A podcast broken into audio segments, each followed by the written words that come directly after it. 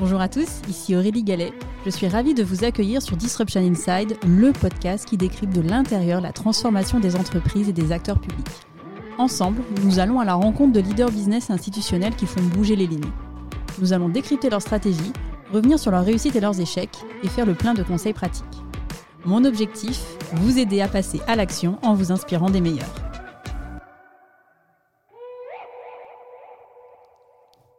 Bonjour à tous. Cette semaine, j'ai le plaisir de faire témoigner à mon micro Muriel Barnéou, directrice de l'engagement sociétal du groupe La Poste. Entrée au groupe La Poste en 1994, Muriel a notamment été PDG de groupe DocaPost, filiale du groupe La Poste spécialiste de la transition numérique et mobile des entreprises et des institutions. Muriel siège également en tant qu'administratrice indépendante au sein de plusieurs entreprises technologiques, ainsi qu'au conseil de quatre grandes écoles de commerce. Muriel est par ailleurs chevalier dans l'Ordre national de la Légion d'honneur. Dans cet épisode, je vous emmène découvrir le parcours de cette femme, fidèle au groupe La Poste depuis plus de 25 ans, et décrypter les dessous de la transformation du groupe en entreprise à mission. Bonjour Muriel. Bonjour Aurélie. Alors Muriel, pour euh, commencer cet épisode, donc en, le préparant, je me suis un peu intéressée à votre parcours, euh, qui est très riche, et du coup, je souhaitais revenir euh, avec vous sur quelques moments clés. Alors, je le disais en introduction, vous avez rejoint le groupe La Poste en 1994, après avoir fait vos armes dans le conseil. Euh, qu'est-ce qui vous a donné envie de rejoindre le groupe La Poste? Ça n'était pas un choix premier, comme je pense beaucoup postiers de, ma génération. Le conseil, ça a été une période fantastique dans laquelle j'ai appris beaucoup de choses, mais il y avait quelque chose qui n'était pas nourri chez moi euh, dans le sens que je donnais à ce que je faisais, dans la valeur ajoutée que j'apportais. Je précise que c'était du conseil très financier, très euh, parfois même commissariat au compte, et donc euh, un peu sec peut-être. Et dans, ce, dans le cadre de ce conseil, moi j'ai pris goût à tout ce qui était euh, process, transformation de la matière, fabrication de quelque chose, usine. Au fond, ce qui me plaisait le plus, c'était les inventaires physiques. Et, et forte de ça, je me suis dit, ce conseil qui a été un peu une sorte de troisième cycle de non-choix, c'est un bon moyen pour maintenant savoir ce que je veux faire et je veux aller travailler dans un endroit où il y a, il y a de l'humain, il y a des hommes, il y a du management. Et c'est comme ça que je me suis intéressée euh, à, au départ, un univers large qui s'appelait les PTT, puisque j'ai eu le bonheur de, de, rentrer dans une école qui s'appelait l'ENSPTT. Euh, et la Poste, ça a été un coup de foudre euh, au travers d'un stage. J'ai adoré cette société euh, compliquée, traversée déjà de de beaucoup de, d'enjeux déjà disruptés, chahutés et euh, incroyablement attachantes avec euh, des postiers incroyablement attachants. Alors du coup, euh, au cours de, ces 25 dernières années, quelles sont les transformations qui vous ont le plus marqué? Si je commence par l'ordre chronologique, ça, ne peut, ça peut paraître anodin, mais le fait de passer, c'était mon métier d'origine, hein, de ce qui était une comptabilité publique à une comptabilité d'entreprise. C'est quelque chose qui est une transformation profonde parce que la comptabilité, je l'aime, hein, la comptabilité, est quelque chose qui est véritablement à l'image de ce qu'elle traduit. Changer cette comptabilité était au fond quelque chose d'assez profond en termes de transformation. Moi, je travaillais particulièrement sur la comptabilité analytique, donc encore une fois, proche du process, des usines. Euh, et, dans un champ qui était très large, puisque ça allait de l'installation de solutions de calcul de coûts pour euh, du pilotage au jour le jour dans les établissements, jusqu'à du travail avec les économistes à Bruxelles, puisqu'en fait on réfléchissait à ce moment-là à euh, des grands sujets de libéralisation du marché et de, et de modèle économique. Donc ça, c'est une des première grande transformation. La deuxième, ça aura été euh, le changement de siècle. En fait, on a, on a euh, à un moment de l'histoire de la Poste, on l'a fait, on fait changer de siècle par euh, l'automatisation qu'on a amenée, où en gros, on est passé d'une structure napoléonienne, en tout cas issue d'une vision napoléonienne du territoire, à une organisation qu'elle est sur les bassins économiques, sur la vie économique du pays. Et ça, ça a été quelque chose de extrêmement fort, extrêmement puissant, difficile aussi, euh, parce que euh, passer à cette mécanisation et à, cette industrialisation du process, il fallait le faire en étant capable de maillotcher ça avec, euh, avec de l'humain et avec des choses beaucoup moins industrielles et beaucoup plus dans le choletais au sens de, la finesse.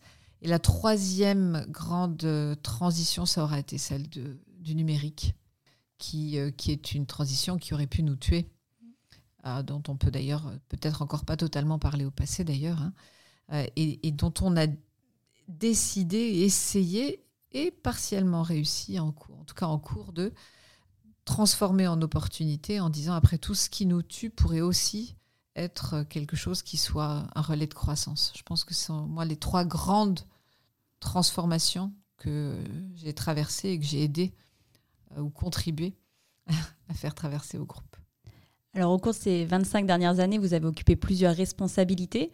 Quel a été le fil conducteur de votre parcours? Du hasard, des rencontres. c'est un peu banal de le dire, mais euh, des personnalités qui, à un moment, euh, vous attirent et vous emmènent avec elles. Et là-dessus, j'aimerais dire que, en tant que femme, je n'aurais jamais pu faire ce que j'ai fait si des hommes n'avaient pas veillé justement à ce que nos métiers se, féminisent.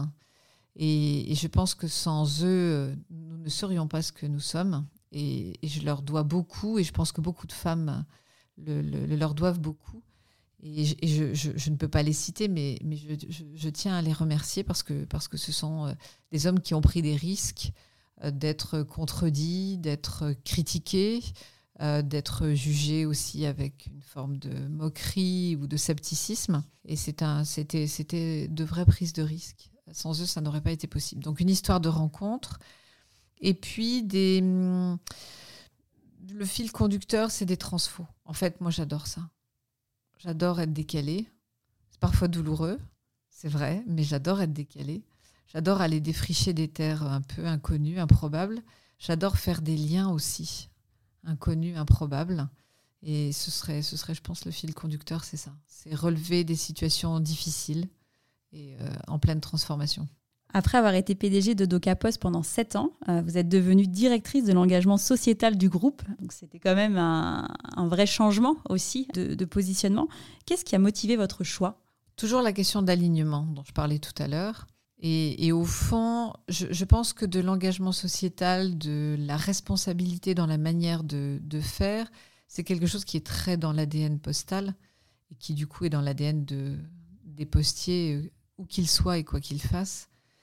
Et vous voyez, quand j'ai été directeur industriel, euh, j'ai porté, euh, avec le président de l'époque, le président Bailly, la décarbonation de nos flottes, et donc la voiture électrique, qui aujourd'hui reste un grand fait d'armes un énorme atout lorsqu'il s'agit de transition écologique. Et, on retrouve comme ça dans beaucoup de moments de, ma vie antérieure des, des touches qui, qui éclaire déjà ce souci du commun et ce souci de d'agir pour le bien commun et, de, et, de, veiller à la planète. Euh, une offre de reverse logistique, par exemple, hein, c'est-à-dire de, de, réemploi euh, autour, euh, autour du papier, de la récupération du papier, du tissu des TPE, PME, qui aussi a été quelque chose qu'on a monté avec mes équipes à l'époque où j'étais directeur industriel. Donc au final, quelque chose qui est, qui est là, dans la manière de faire, et qui se cristallise sur euh, un job parce que c'est le momentum qui est euh, tout à coup l'arrivée de ces, ces, ruptures, ces transformations de la société euh, et qui convoque l'entreprise au fond hein, en responsabilité sur ces sujets. Alors sur, sur votre poste à proprement parler, donc vous êtes directrice de l'engagement sociétal. Alors pourquoi parler d'engagement sociétal plutôt que de responsabilité sociale des entreprises? C'est un titre que je dois à, à, mon président, au président, euh, président Val, qui traduit la vision et l'intensité avec laquelle nous voulons embrasser cette question des, euh, des transitions. En fait, le sujet n'est pas seulement d'être euh, compliant, parfois même pas seulement d'être leader et d'endosser la position du leader qui prend des risques, qui entraîne et qui est exemplaire, mais c'est d'aller même encore au-delà c'est-à-dire avoir un impact transformant sur la société, sur l'écosystème.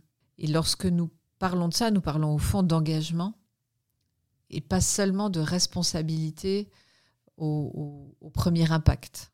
C'est pour ça que nous parlons d'engagement sociétal. Euh, je vous donne un exemple de tout simple. Lorsque nous avons fait notre grand mouvement sur la voiture électrique, on aurait pu avoir un accord secret avec un constructeur et réserver ça pour nous avec notre capacité d'achat et en faire un élément de compétitivité euh, et d'exclusivité.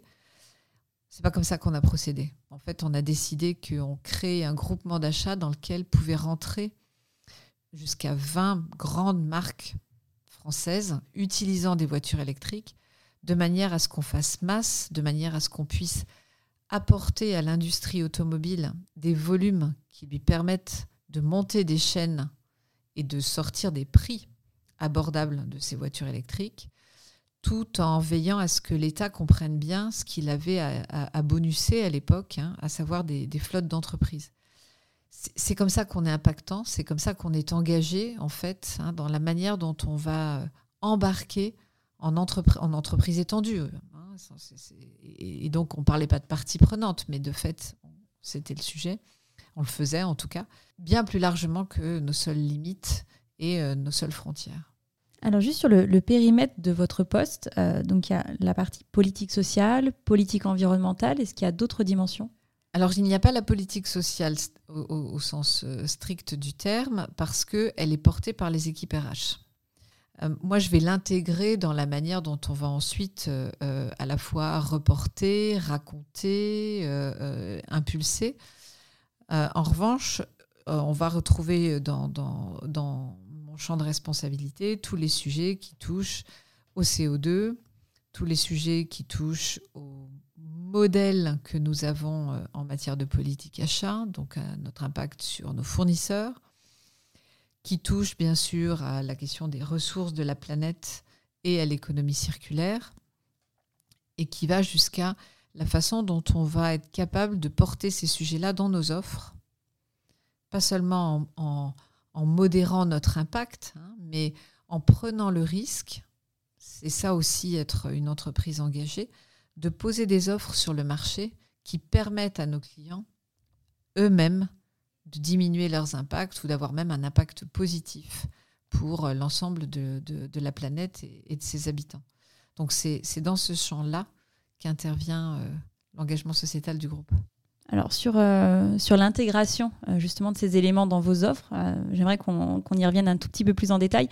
J'ai changé avec Fabrice Bonifay, donc directeur développement durable du groupe WIG récemment, qui me disait finalement que c'était un, un, vrai challenge et que c'était même un élément un peu bloquant. Aujourd'hui, les clients n'étaient pas prêts à acheter plus cher, notamment. Comment est-ce que vous, vous arrivez à, à, à faire en sorte que finalement ces offres restent compétitives ou est-ce que vous arrivez à convaincre les décideurs, enfin vos clients, euh, d'intégrer pleinement ces considérations dans leur décision d'achat C'est une très bonne question. Nous avons quelque chose qui est assez emblématique en matière de, CO2. Nous avons décidé d'être carbone neutre. Nous l'avons décidé en 2010. vous imaginez cette prise de risque qui consistait à dire l'ensemble du groupe sera carbone neutre. Nous n'avions pas fixé de termes euh, à l'époque. Et nous allons le devenir en 2012 sur l'ensemble de nos offres, avec à ce moment-là un parti pris fort qui est de ne pas demander à nos clients de le payer. Là, je parle des clients qui sont souvent peu connus dans, notre univers. Je parle des, industriels, hein, des billes. Parce qu'en fait, nos clients, les plus gros émetteurs, de courrier et de colis, ce sont les billes. Les clients destinataires, ça c'est vous et moi, d'accord? Mais là, je vous parle de, ceux-là, ceux avec qui on, signe des contrats à 200, 300, euh, plusieurs centaines de millions d'euros. Et donc, nous décidons de, de leur offrir cette neutralité. À la différence de certains de nos compétiteurs qui, eux, font payer cette neutralité euh, à leurs clients. Et donc, en creux, je peux vous dire qu'il y a des clients prêts à payer puisque nous avons des compétiteurs qui font payer ça à leurs clients. Donc oui. Et plus le temps passe, plus d'ailleurs les clients le demandent euh, et du coup acceptent de, le payer. La question en tout cas de la, neutralité. Donc nous n'avons pas euh, refacturé le surcoût de nos voitures électriques, nous n'avons pas refacturé le surcoût de nos process de compensation c'est quelque chose que nous avons porté euh, au sein de notre propre business plan et au sein de notre propre compte de résultat. Est-ce que ça veut dire que euh, ce sera comme ça tout le temps? Je, prendrai plein de précautions parce que je pense qu'il y a quelque chose qui, qui, nous attend et qui, dans l'univers du transport, euh, va beaucoup changer la donne. Jusqu'à maintenant, nous avons, sur le plan des, effacements de nos GES, travaillé sur la base du volontariat. Nous sommes le premier, aujourd'hui, compensateur volontaire hein, en matière de GES au monde. Vous savez sans doute que euh, le transport devient éligible à ce qu'on appelle l'ETS, c'est-à-dire euh, devient éligible au paiement d'une taxe carbone au niveau européen. Et en fonction, bien sûr, de ce que seront ces taxes carbone et des montants qu'elles représenteront, et c'est la philosophie d'ailleurs adoptée par l'Europe, hein, c'est de faire en sorte ce qu'on va appeler au sens savant l'internalisation des externalités. Je mets une taxe, pour que petit à petit, elle induise des comportements vertueux. Donc, en fonction de ce que sera cette taxe, on peut être amené à la répercuter auprès de nos clients de manière à commencer à induire des choix jugés par nous et par un régulateur vertueux pour la planète. Donc, je ne peux pas préjuger de l'avenir, mais aujourd'hui, effectivement, vous avez raison, enfin, en tout cas, c'est une bonne question, ce sujet-là n'est pas compris dans, nos prix, on l'a offert. Je parle bien de la compensation. Mais nous avons des offres nouvelles, tarifées. Je vous ai parlé de la reverse logistique, par exemple, c'est-à-dire la récupération de produits. Alors, on a commencé avec le papier, du, du middle market. Aujourd'hui, on fait à peu près tous les consommables d'entreprise. Donc, cette récupération de déchets qu'ensuite on va traiter sur des plateformes dédiées avec un acteur qui est un acteur de l'insertion, qui s'appelle Nouvelle Attitude, est une offre payante, 100% payante, et c'est une offre qui est achetée et qui a trouvé son marché. Donc je dirais, eh ben c'est selon.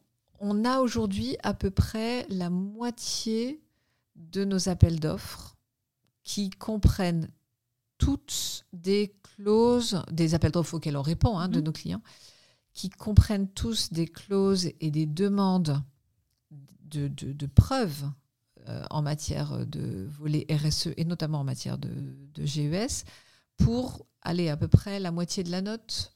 D'accord. Voilà, notamment dans le secteur public. Mais pas que. Ce qui laisse présager aussi de l'appétence de ses clients pour des offres vertes ou des offres moins impactantes ou euh, des offres euh, plus vertueuses. Est-ce qu'aujourd'hui, comme vous avez lancé ce mouvement euh, il y a déjà plus de dix ans, est-ce que finalement ça, en fait un avantage compétitif? Ah oui, très clairement. Très clairement. Et encore là, une fois, pour une, une, preuve qui en est évidente, c'est que nos compétiteurs nous ont suivis. Il n'y a pas d'autres marques plus probante euh, du succès de la chose que, euh, de, diffuser sa pratique euh, et, d'avoir son adoption par nos compétiteurs. Et, pour nous, le plaisir est double parce que, lorsque, comme nous voulons avoir ce, ce, cet impact positif, le fait d'embarquer l'écosystème, encore une fois, y compris les acteurs avec qui nous sommes en compétition, c'est quelque chose qui nous semble typiquement être une de nos cibles pour, euh, transformer euh, le monde. Alors vous avez voulu aller plus loin. En 2021, euh, vous avez adopté le statut d'entreprise à mission. Donc c'est un nouveau statut qui s'inscrit dans le cadre de la loi Pacte de 2019. Alors est-ce que déjà vous pouvez nous expliquer ce que ça veut dire d'être une entreprise à mission et pourquoi ce choix? En fait, vous avez trois, grandes marches trois grandes gradations euh, dans, une politique RSE. D'abord une politique RSE. Aujourd'hui, c'est quand même de plus en plus rare que les entreprises n'aient pas une politique RSE, même des petites. Parfois, on pense que c'est une affaire de grande, mais non, pas du tout. La marche du dessus, c'est l'élaboration d'une raison d'être qui, au fond, va définir quelque chose qui fait converger des parties prenantes, collaborateurs, clients, fournisseurs, actionnaires, investisseurs, autour de l'objet de la société, ce à quoi elle va servir. Souvent, quand vous élaborez une raison d'être, vous décrivez aussi un champ de tension, c'est-à-dire que vous le faites parce que vous éprouvez le besoin de dire quelque chose que vous allez mettre dans vos statuts, parce que ce quelque chose, vous y croyez tellement que vous souhaitez qu'il perdure et que le fait de ne pas le dire pourrait le faire disparaître. Ça, c'est l'élaboration de la raison d'être. Et puis la troisième marche, c'est effectivement d'embrasser cette qualité de société à mission qui définit des engagements à l'aplomb de cette raison d'être et qui surtout introduit un élément que vous inscrivez dans les statuts là aussi, et qui surtout introduit un élément de gouvernance supplémentaire dans l'entreprise, un comité de mission.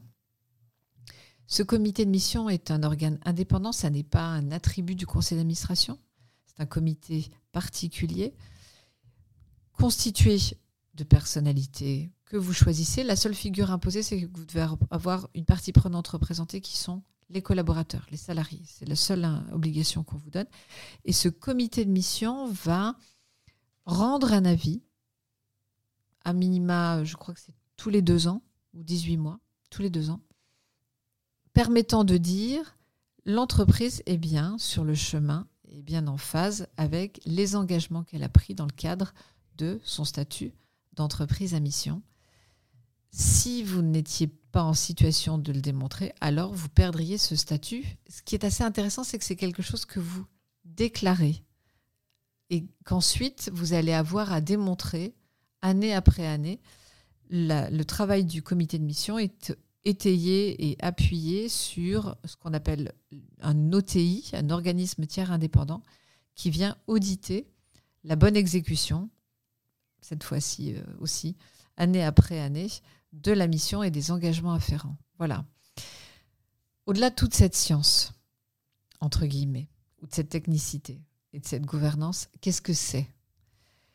C'est décider de quelque chose qui enjambe les échéances, je dirais, humaines et de gouvernance. Au fond, vous, vous enjambez un plan stratégique. Vous enjambez même la durée d'un mandat présidentiel vous déclarez quelque chose et vous posez quelque chose dans ce qu'il y a de plus haut et de plus pérenne de l'entreprise, ses statuts. C'est ça que vous faites. Fondamentalement, c'est ça que vous faites. Et c'est à ça que vous vous engagez. À vous, bien sûr, d'élaborer des engagements qui vont, qui vont être à la fois suffisamment expressifs et en même temps suffisamment larges pour qu'ils définissent quelque chose qui soit pertinent dans un temps qui est un temps qu'on souhaite le plus long possible à toutes les entreprises. Pourquoi est-ce qu'on fait ça? D'abord parce qu'on est extrêmement fiers de nos 500 ans d'histoire.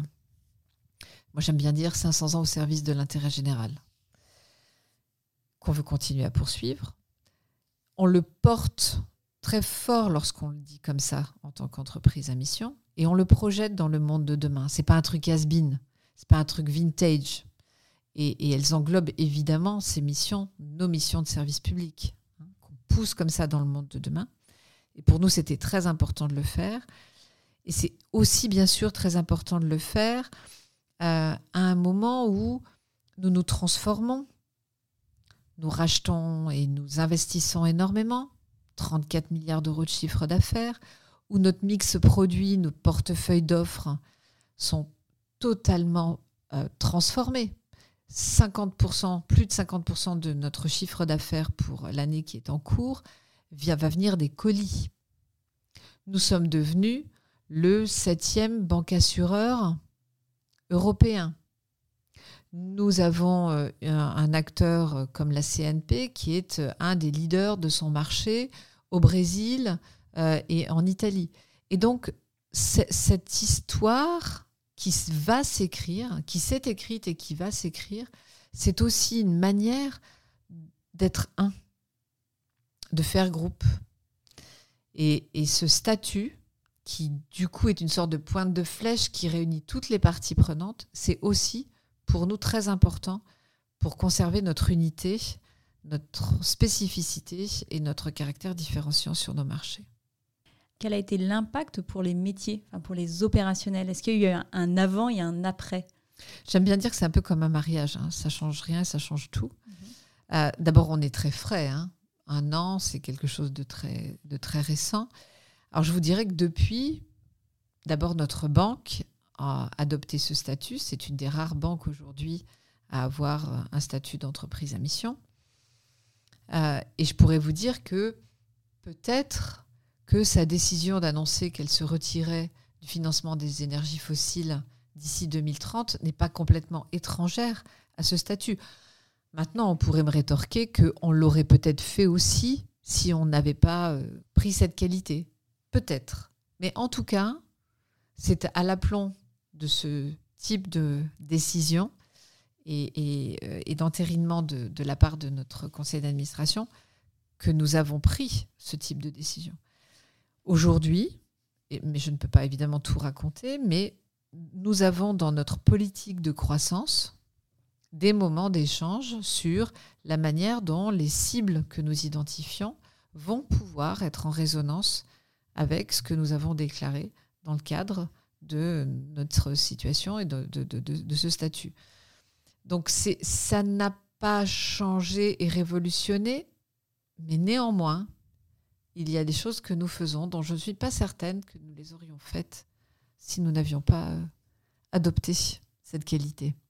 J'ai lu votre euh, La Poste 2030 engagée pour vous, qui a deux axes stratégiques hein, qui portent spécifiquement hein, sur la prise en compte euh, des enjeux sociétaux et environnementaux. plus globalement, enfin ces enjeux, on le voit, hein, enfin ça, ça irrigue finalement tout, tous les axes de votre de votre stratégie. Aujourd'hui, concrètement, enfin vous, quelle est votre ambition? Moi, je suis au service des business. Je ne suis pas un supplément d'âme. Je ne suis pas euh, la main qui nettoie et qui blanchit euh, les péchés commis par, euh, l'autre main. Ce que nous avons choisi et ce que, le COMEX du groupe a choisi, hein, ça a été de dire nous ne pourrons pas faire du business sans articuler la manière dont nous avons un impact positif pour la planète, ses habitants, les espèces diverses et variées, ses ressources. Bref, notre écosystème. Et donc, il n'y a pas de décalage entre... On n'a pas un plan stratégique business, puis un plan stratégique RSE. On n'a pas une conception d'offre dans laquelle on se dit, tiens, ah oui, merde, faudrait qu'on pense à un truc. Ça n'est pas du tout comme ça qu'on fonctionne. En fait, moi, je suis au service de ceux qui vont concevoir, de ceux qui vont développer, de ceux qui vont mettre en œuvre, de ceux qui ont pris leur camionnette ce matin, qui ont levé les rideaux de nos bureaux ou qui se sont installés derrière les, alvéoles, euh, derrière les, plateaux téléphoniques et qui font la poste. Qu'on parle de Paris, qu'on parle de Nice, euh, qu'on parle de Berlin, euh, où qu'il soit. Donc, mon ambition, c'est de révéler tout le sens qu'ils donnent à ce qu'ils font au quotidien, de le révéler à nos clients, de le révéler à nos partenaires, euh, et de leur révéler aussi à chacun le fait que dans tous les métiers du groupe, qu'on soit banquier, qu'on soit assureur, qu'on soit logisticien, qu'on soit opérateur de service, on est à ce service-là. Vous voyez, lorsqu'un facteur va faire un diag énergétique chez euh, Madame Martin, il est au front de ce qui va être l'indépendance énergétique de notre pays. C'est ça qu'il fait. Lorsque un chargé de clientèle accueille ou a accueilli aujourd'hui, puisque c'est notre métier, plus d'un million de personnes, dont une partie non négligeable, eh bien, ne savent pas bien parler notre langue, euh, découvrent, parce que euh, arrivant euh, en migrant et, découvrent ce que c'est que la, le fonctionnement économique de notre pays et leur délivre des moyens de paiement, ils sont au front de l'intégration sociale et de l'inclusion sociale et de ce qui fait société, parce que si vous n'avez pas de moyens de paiement dans nos sociétés, vous ne pouvez pas vous intégrer. Vous voyez?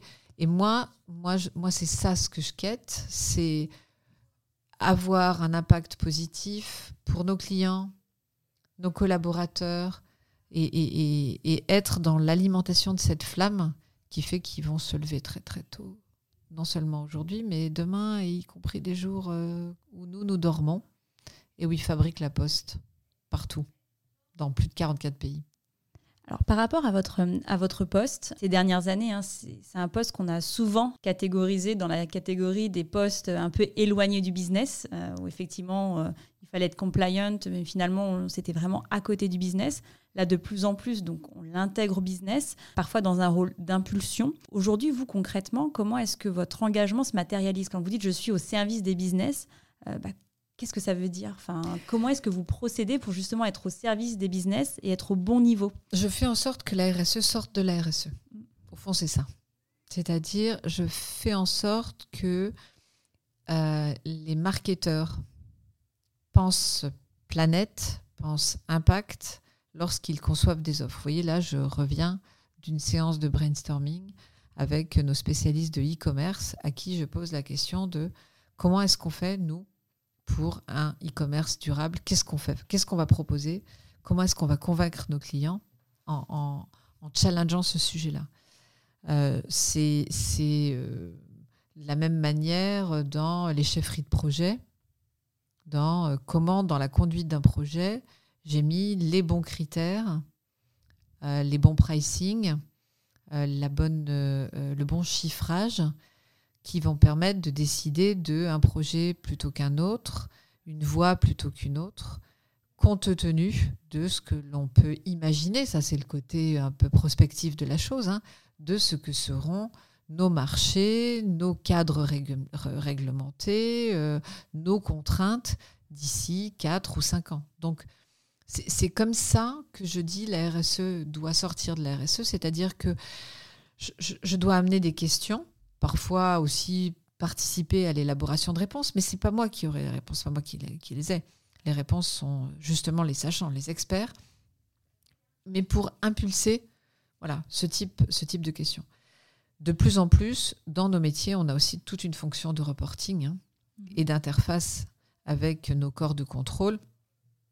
C'est le cas notamment des agences de notation extra-financière. Donc, mes équipes vont aussi être celles qui fabriquent, avec l'aide des experts qui sont un peu partout dans la maison, euh, les réponses aux questions de tous ceux qui nous regardent, et à, juste titre, hein, sous toutes les coutures, pour vérifier que ce que nous disons, nous le faisons, et que nous le faisons profondément, et qu'on est bien en train de respecter les trajectoires que nous avons déclarées, euh, que nous respecterions, bien sûr. Voilà.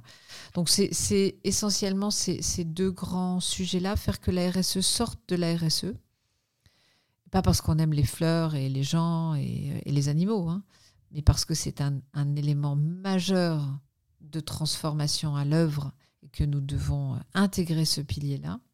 Et puis, être aussi en capacité de donner à voir, restituer au, corps de contrôle divers et variés euh, ce que nous faisons et reporter sur ce, sur, sur ce volet. C'est le cas de notre comité de mission, par exemple, si on le prend, c'est le cas de notre conseil d'administration.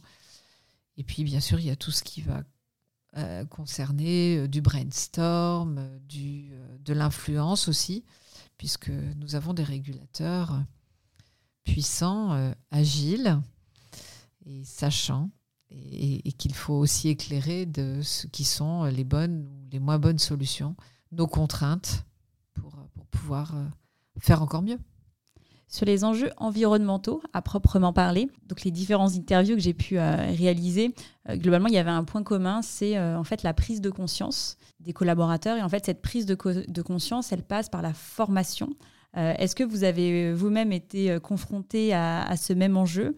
Et si oui, qu'est-ce que vous avez mis en place à l'échelle du groupe pour justement faire en sorte que la connaissance en fait euh, scientifique notamment soit à la portée de tous? Fresque du climat, fresque du climat, fresque du climat. C'est comment vous avalez 200 pages du GIEC en deux heures euh, dans un mode en plus collaboratif, donc euh, plutôt agréable. On pourrait même en faire un, moment de team building. Hein.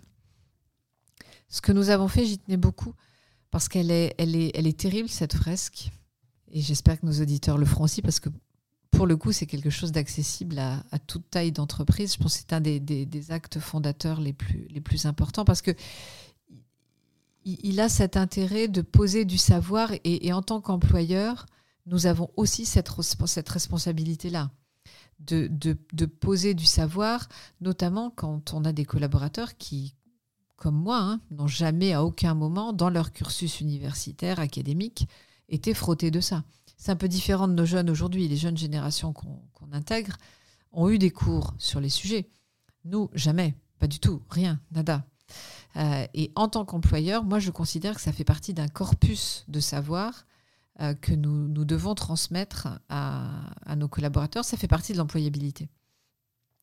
Ce que j'ai tenu à faire, moi, dans ce cas de cette fresque, c'est que on termine sur une séquence où nous positionnons, pour l'ensemble de, des collaborateurs, nous positionnons les cartes qui sont les cartes que la Poste joue pour justement venir modérer les impacts et essayer d'infléchir à son échelle, c'est le colibri, hein, tous ces impacts. Ça me semble très important d'abord pour, euh, pour mobiliser, pour expliquer pourquoi nous sommes en action et pour expliquer qu'on peut agir. Et ça me semble très important aussi pour, pour pouvoir montrer à quel point tous les univers de la maison, encore une fois, qu'on soit banquier, assureur, chargé de clientèle, euh, facteur, livreur, chauffeur, on est un contributeur dans son quotidien à la résolution du problème. Lorsqu'on est co-conduit, lorsqu'on délivre un prêt vert, lorsqu'on délivre une assurance citoyenne, on est un contributeur. Et, je, pense, vous voyez, que, c'est un des sujets les plus difficiles sans doute de, de, de, ma génération de, patrons de RSE. Euh, nous n'avons jamais eu autant peu conscience du pouvoir que nous avons en tant que consommateurs. Et pourtant, il n'y a jamais eu autant de milliards de milliards de dollars et d'euros dépensés pour induire nos comportements. Je pense qu'il n'y a jamais eu autant d'importance dans nos actes de consommation et en même temps, nous n'avons pas conscience de ce que ces actes de consommation designent le monde. Et, pour moi, c'est quelque chose de très important qu'on touche dans la manière, dont la fresque est déroulée. C'est bien comprendre ça. Ça n'est pas l'affaire de l'autre. Ça n'est pas l'affaire du plus riche que moi. Ça n'est pas l'affaire du euh, plus gradé. Ça n'est pas non plus ce que je fais à la maison, mais que que qui, qui s'arrête aux portes du bureau. Non, c'est quelque chose qui se joue dans mon métier, dans la manière dont j'exerce mon métier. Et c'est pas je trie mes déchets au bureau. C'est comment moi, comptable, moi, banquier, moi, euh, euh, commercial, je peux, dans mon métier, être un contributeur de cet impact positif. Et, je crois qu'elle est, elle est, elle est là, la mobilisation. Il y a plusieurs étapes finalement. Donc il y a l'étape de la prise de conscience, donc euh, fresque du climat. Il y a l'étape de euh, j'intègre ces problématiques dans mon business au quotidien. Donc euh, c'est ce que vous disiez tout à l'heure, je fais sortir la RSE de la RSE et je fais en sorte que ça devienne un réflexe finalement des collaborateurs dans leur quotidien. Et après, il y a un autre enjeu qui est celui de l'impact. Aujourd'hui, comment est-ce que vous mesurez cet impact J'ai avec Véronique Bertou, responsable développement durable du groupe BNP euh, Paribas Personal Finance, et elle me disait que la mesure de l'impact était un vrai défi. Euh, donc j'imagine que chez vous, enfin le défi est d'autant plus fort que vous avez des métiers extrêmement différents. Euh, est-ce que vous pouvez nous expliquer bah, comment est-ce que vous faites en prenant quelques exemples un peu concrets sur des métiers un peu emblématiques Alors nous ne sommes qu'au début. Hein. Elle a raison, hein. c'est très difficile. Mais c'est ça qu'on cherche. Hein avoir démontré un impact positif. Euh, ça n'est pas facile. Ben, je vais vous donner un exemple pourquoi ça n'est pas, ça pas facile. Euh, dans la manière dont on va distinguer euh, la performance et l'impact. Voilà. Si on prend nos GES, notre performance, c'est les GES que l'on émet et donc nos réductions de GES. L'impact, c'est grâce à nous, les GES qui sont évités dans la société. La question de l'impact, en fait, il questionne quel est l'impact que j'ai sur la société. Pas sur moi. Ça, c'est facile. Enfin, en tout cas, facile. ça se mesure. Autre exemple, nous sommes un acteur fort de l'inclusion digitale. La performance, c'est combien j'ai touché de personnes.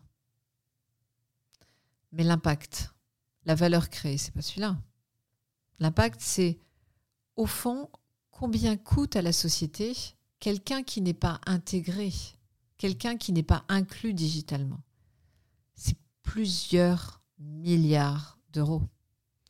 Et donc, en contribuant à l'inclusion d'un million de personnes, comme on est en train de le faire sur les trois années qui viennent de s'écouler, l'impact qu'on cherche à mesurer, c'est combien est-ce qu'on a fait économiser à la société, à ce collectif, quelle est la valeur créée, et ça se chiffre en dizaines de millions d'euros. Donc ça, je vous donne des exemples très simples, très faciles, mais ils sont compliqués à décliner. Euh, vous en avez un autre autour de la gestion de nos devices. Voilà, on est un gros utilisateur de devices. Si on appelait ça un écran, hein, mhm. qu'il soit tout petit, très grand, du, euh, du, du, du, pad, du flasher, jusqu'à des écrans euh, d'animation divers et variés. On en a plus de 818 000 dans le groupe.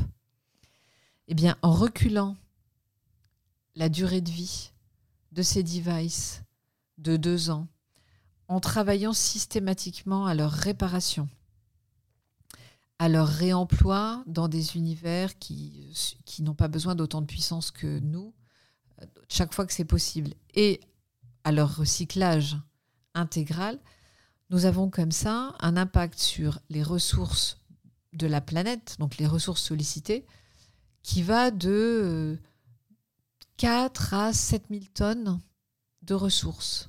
Voilà. Donc, la mesure de la performance, c'est de combien j'ai réussi à reculer l'obsolescence de mes produits.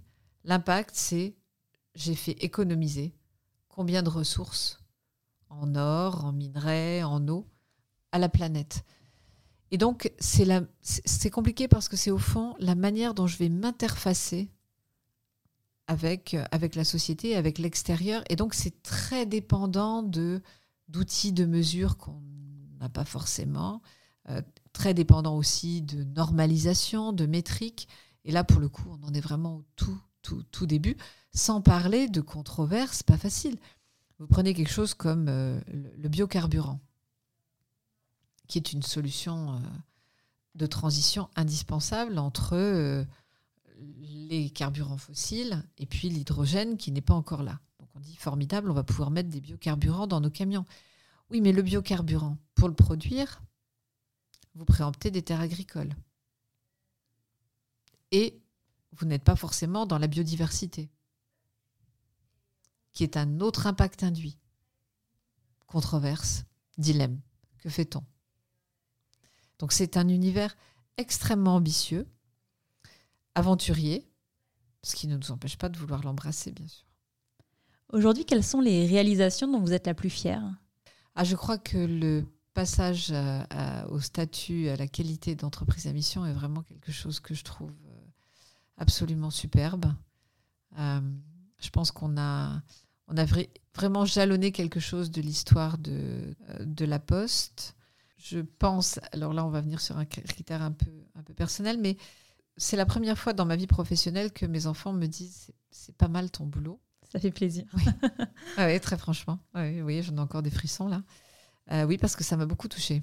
Je pense que ça m'a beaucoup touchée parce qu'au fond, tout ce qu'on fait, c'est pour les générations futures, pour elles. Donc, euh, qu'elles pensent, à défaut qu'on soit sur la bonne voie, mais qu'on s'y emploie et qu'on se mobilise pour ça, pour moi, est quelque chose qui, me rend fière.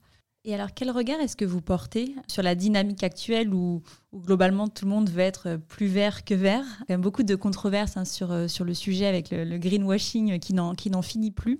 Euh, vous, finalement, vous avez été précurseur hein, dès 2010, hein, c'est ce que vous disiez euh, tout à l'heure. Quel regard est-ce que vous portez sur ce mouvement des entreprises? Moi, je, je, je, pense que ce qui est à l'œuvre et qu'on ne voit pas beaucoup, en tout cas, c'est une rupture qu'on ne mentionne pas souvent, c'est un peu la rupture du sens ou quelque chose qui, tourne autour de ça. Parce que tout ce dont je vous ai parlé là, c'est le sens en fait. Hein. Moi, je suis persuadée que si vous n'articulez pas le sens que vous donnez à votre action, en tant qu'entreprise notamment, vous ne recrutez ni fidélisez les meilleurs collaborateurs, les meilleurs clients, les meilleurs fournisseurs, les meilleurs investisseurs. C'est le, ce besoin de sens, c'est à mon avis une des révolutions et une des sources d'énergie les plus puissantes qui soient à l'œuvre en ce moment. Ce qui est terrible d'ailleurs parfois, c'est que ceux qui ont le mieux articulé le sens, ce sont euh, notamment euh, des acteurs euh, nouveaux qu'on va considérer un peu comme des sauvageants ou des disrupteurs. Mais c'est néanmoins ça, et c'est avec ça qu'ils ont effectivement levé des fonds euh, et fait des choses très concrètes, très concrètes, y compris réatterrir des fusées, ce que personne n'avait jamais fait. Donc je pense que c'est un, sujet qui est très, très fort, très à l'œuvre, mais qui a aussi son côté, sa, face sombre. Son côté sombre, parce qu'il a un côté dictatorial. Et, il a notamment dans son, exigence de transparence quelque chose qui fait que le temps où vous dites et où vous ne faites pas, ou le temps où vous dites et où vous faites autre chose que vous avez dit, est un temps qui est un temps révolu et on va vite l'apprendre. Et donc, on peut faire du greenwashing, on peut annoncer euh, que dans 20 ans, dans 50 ans, euh, on sera comme ceci, comme cela. C'est se tromper sur la manière dont nous allons être très très vite comptables, parce que tout se dit, parce que tout se voit, parce que tout se transmet. Et c'est une véritable dictature, c'est vrai, c'est vrai. Euh, et donc, je pense que ce greenwashing va vite s'éteindre. Vous êtes précurseur aussi dans le fait d'adopter ce statut euh, d'entreprise à mission. Quel conseil est-ce que vous donneriez aux entreprises, aux patrons de RSE qui, se posent la question? D'abord de bien y réfléchir, parce que c'est engageant, et vraiment de le penser, euh, de le penser profondément et de prendre le temps de le faire. Je leur dirais aussi que ça n'est pas une histoire de grande. Hein. Aujourd'hui, je crois qu'on est 700 ou 7 ou 800 entreprises à mission et, plus de 80% sont en fait des TPE, PME. Mm. Et, je pense qu'elles ont euh, euh, dans leur ADN ce quelque chose du fondateur, du, euh, du, de, de, de, cette vision d'un homme ou d'une famille ou d'un groupe de, de personnes qui veulent transmettre quelque chose, qui ont une vision et qui vont chercher à la transmettre avec une identité. Et donc je pense que c'est un, une qualité qui s'adapte très très bien à, à, ces entreprises à taille humaine. Donc je leur dirais d'abord de bien y réfléchir, de ne pas penser que c'est euh, qu'une histoire de grande, de passer par l'étape de la raison d'être. Euh, et, de le voir comme quelque chose qui est très important dans cette euh, consultation. Le chemin est presque aussi important au fond que le point d'arrivée. Cette consultation large des parties prenantes. Parce que ce moment d'échange avec les parties prenantes, alors quand on est le groupe La Poste, c'est quelque chose qu'on va avoir fait avec euh, plus de 100 000 contributions, hein, plus de 4 000 contributions externes lorsqu'on a travaillé nos sujets de raison d'être euh, pour, pour dessiner notre raison d'être. Mais ce, moment d'échange est véritablement un moment privilégié et un grand moment euh, pour pouvoir amener ensuite cette convergence. Et au fond, si ça n'aboutit pas ou si ça met très longtemps à aboutir, je pense que ça n'est pas très grave compte tenu de, de, la, valeur de, de, vraiment de ces échanges et de ces contributions avec les collaborateurs, avec euh, les clients, avec les investisseurs, avec les actionnaires. Je, trouve l'exercice absolument euh, fabuleux. Alors vous me direz, il y a dans le process RSE quelque chose qui s'y apparente, qui s'en rapproche, qui est ce qu'on va appeler le, alors le nom est barbare, hein, la matrice de matérialité. Mais elle regarde les choses quand même avec un angle un peu risque. Alors qu'on est dans, ce moment tourner vers l'avenir, vers au fond, à quoi est-ce que l'on croit pour les années qui viennent Et, euh, est-ce que moi, ce que je pose, parce que c'est un, c'est un acte du management, hein, c'est, vraiment posé comme ça, hein, c'est que ce soit la raison d'être ou que ce soit le statut, c'est le management qui propose, d'où euh, euh, pour la Poste une, volonté première, celle de notre président, hein, c'est lui qui, a décidé et qui a porté, et le comité de mission, lui, se tourne vers le management pour lui dire vous y êtes ou vous n'y êtes pas. Hein. Donc c'est vraiment quelque chose qui ne dépossède pas, mais au contraire, hein, pose le management dans euh, cette convergence avec l'ensemble des parties prenantes. Et alors, quels sont vos, challenges dans les trois prochaines années? Ah, Que la RSE sorte de la RSE. Ça, c'est vraiment très important. Très, très important. C'est-à-dire qu'elle pénètre tout ce que j'appelle les grands moments de gouvernance d'une entreprise.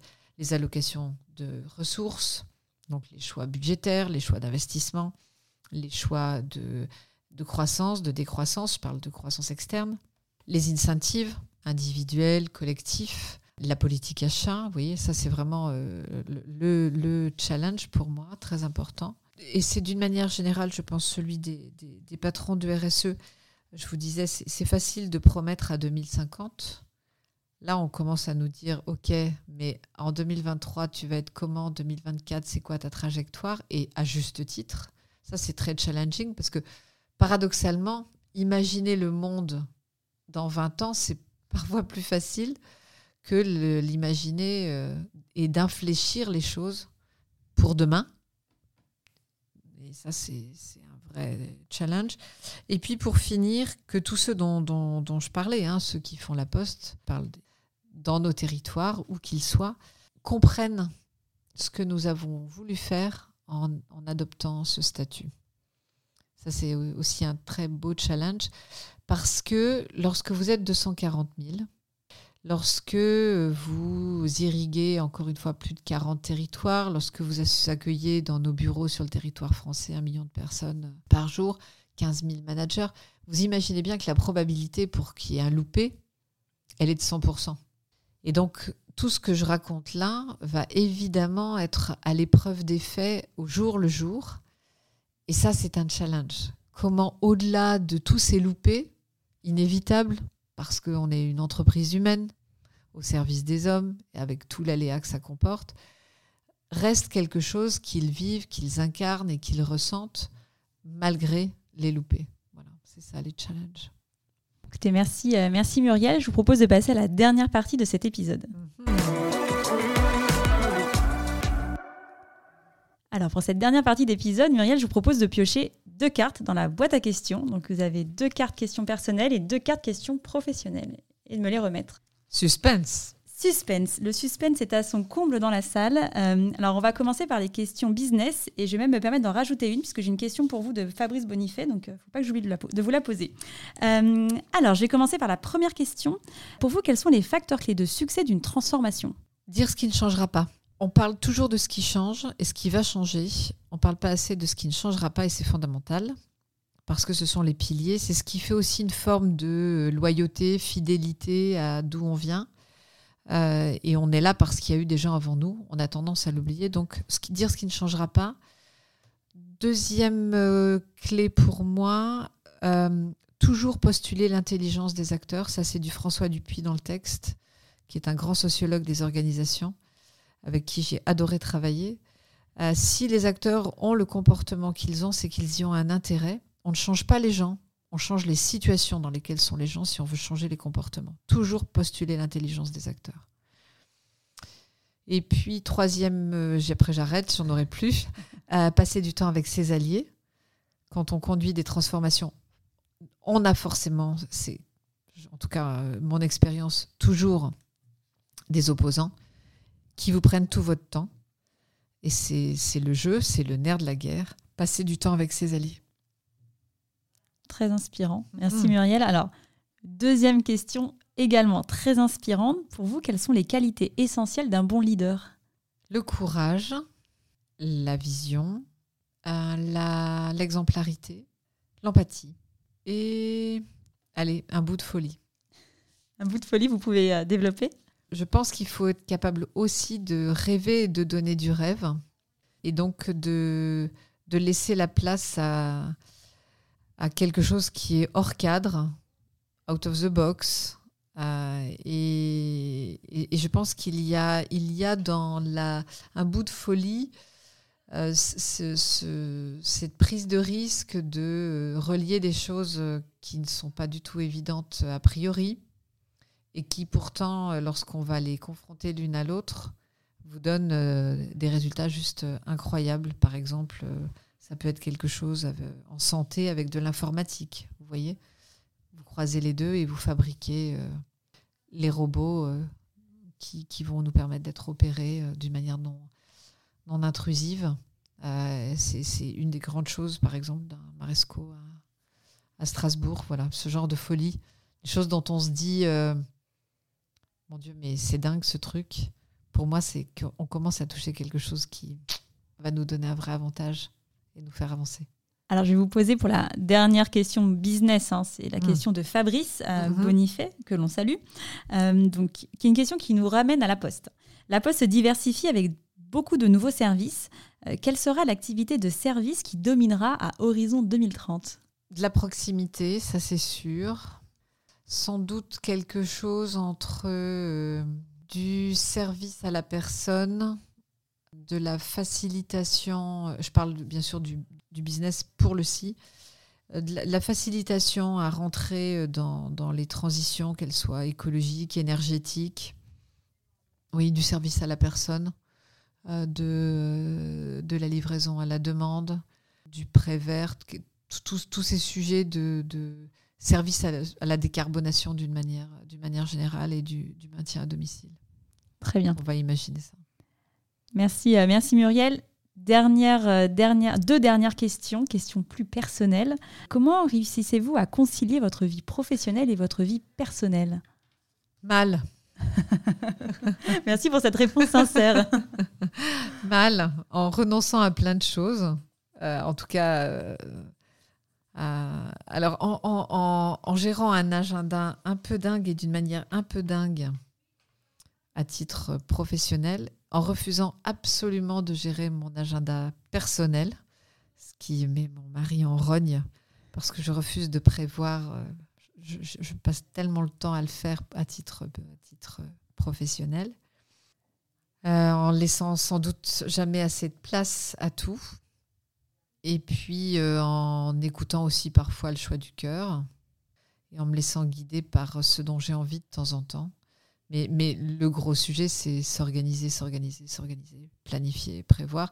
Et de ce point de vue, je dois confesser que cette crise sanitaire, en nous permettant euh, la visio, le à distance, d'où qu'il soit, hein, a été alors pour moi quelque chose d'assez révolutionnaire. Moi, je pensais que mon, métier était impossible à distance. Et puis, en fait, il l'est très, très bien. Hein.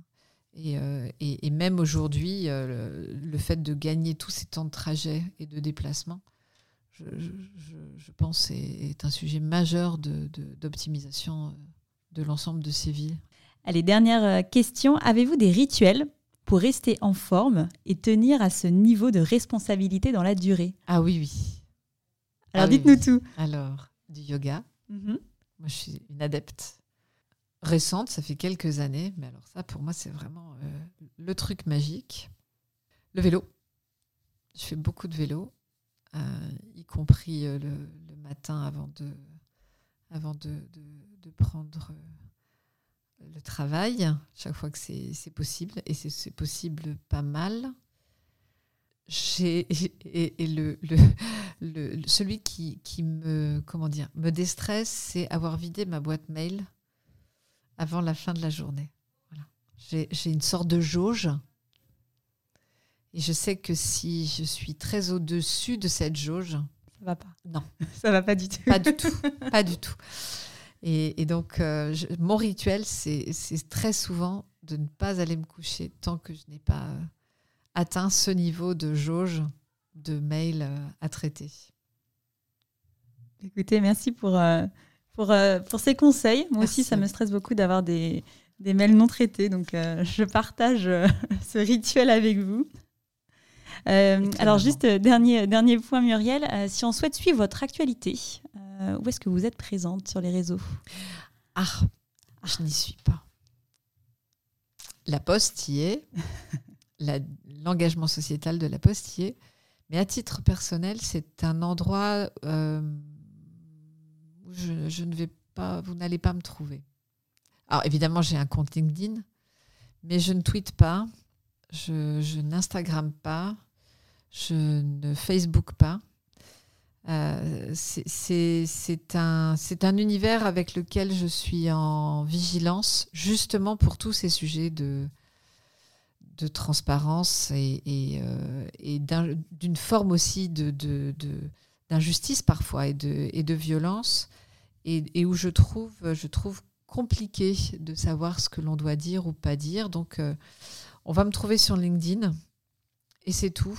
Et c'est le seul endroit que, dans lequel je me, sois, me sente, on va dire, raisonnablement exposée. Très bien. Merci euh, Muriel pour, pour votre temps, pour votre transparence euh, lors de cette, euh, de cette conversation. Et puis à bientôt. À très bientôt. Merci à vous. C'est la fin de cet épisode, j'espère qu'il vous a plu. Pour m'aider à faire connaître le podcast, c'est très simple. Parlez-en autour de vous. Mettez une note 5 étoiles accompagnée d'un gentil commentaire. Et abonnez-vous à mon compte pour être notifié des prochains épisodes.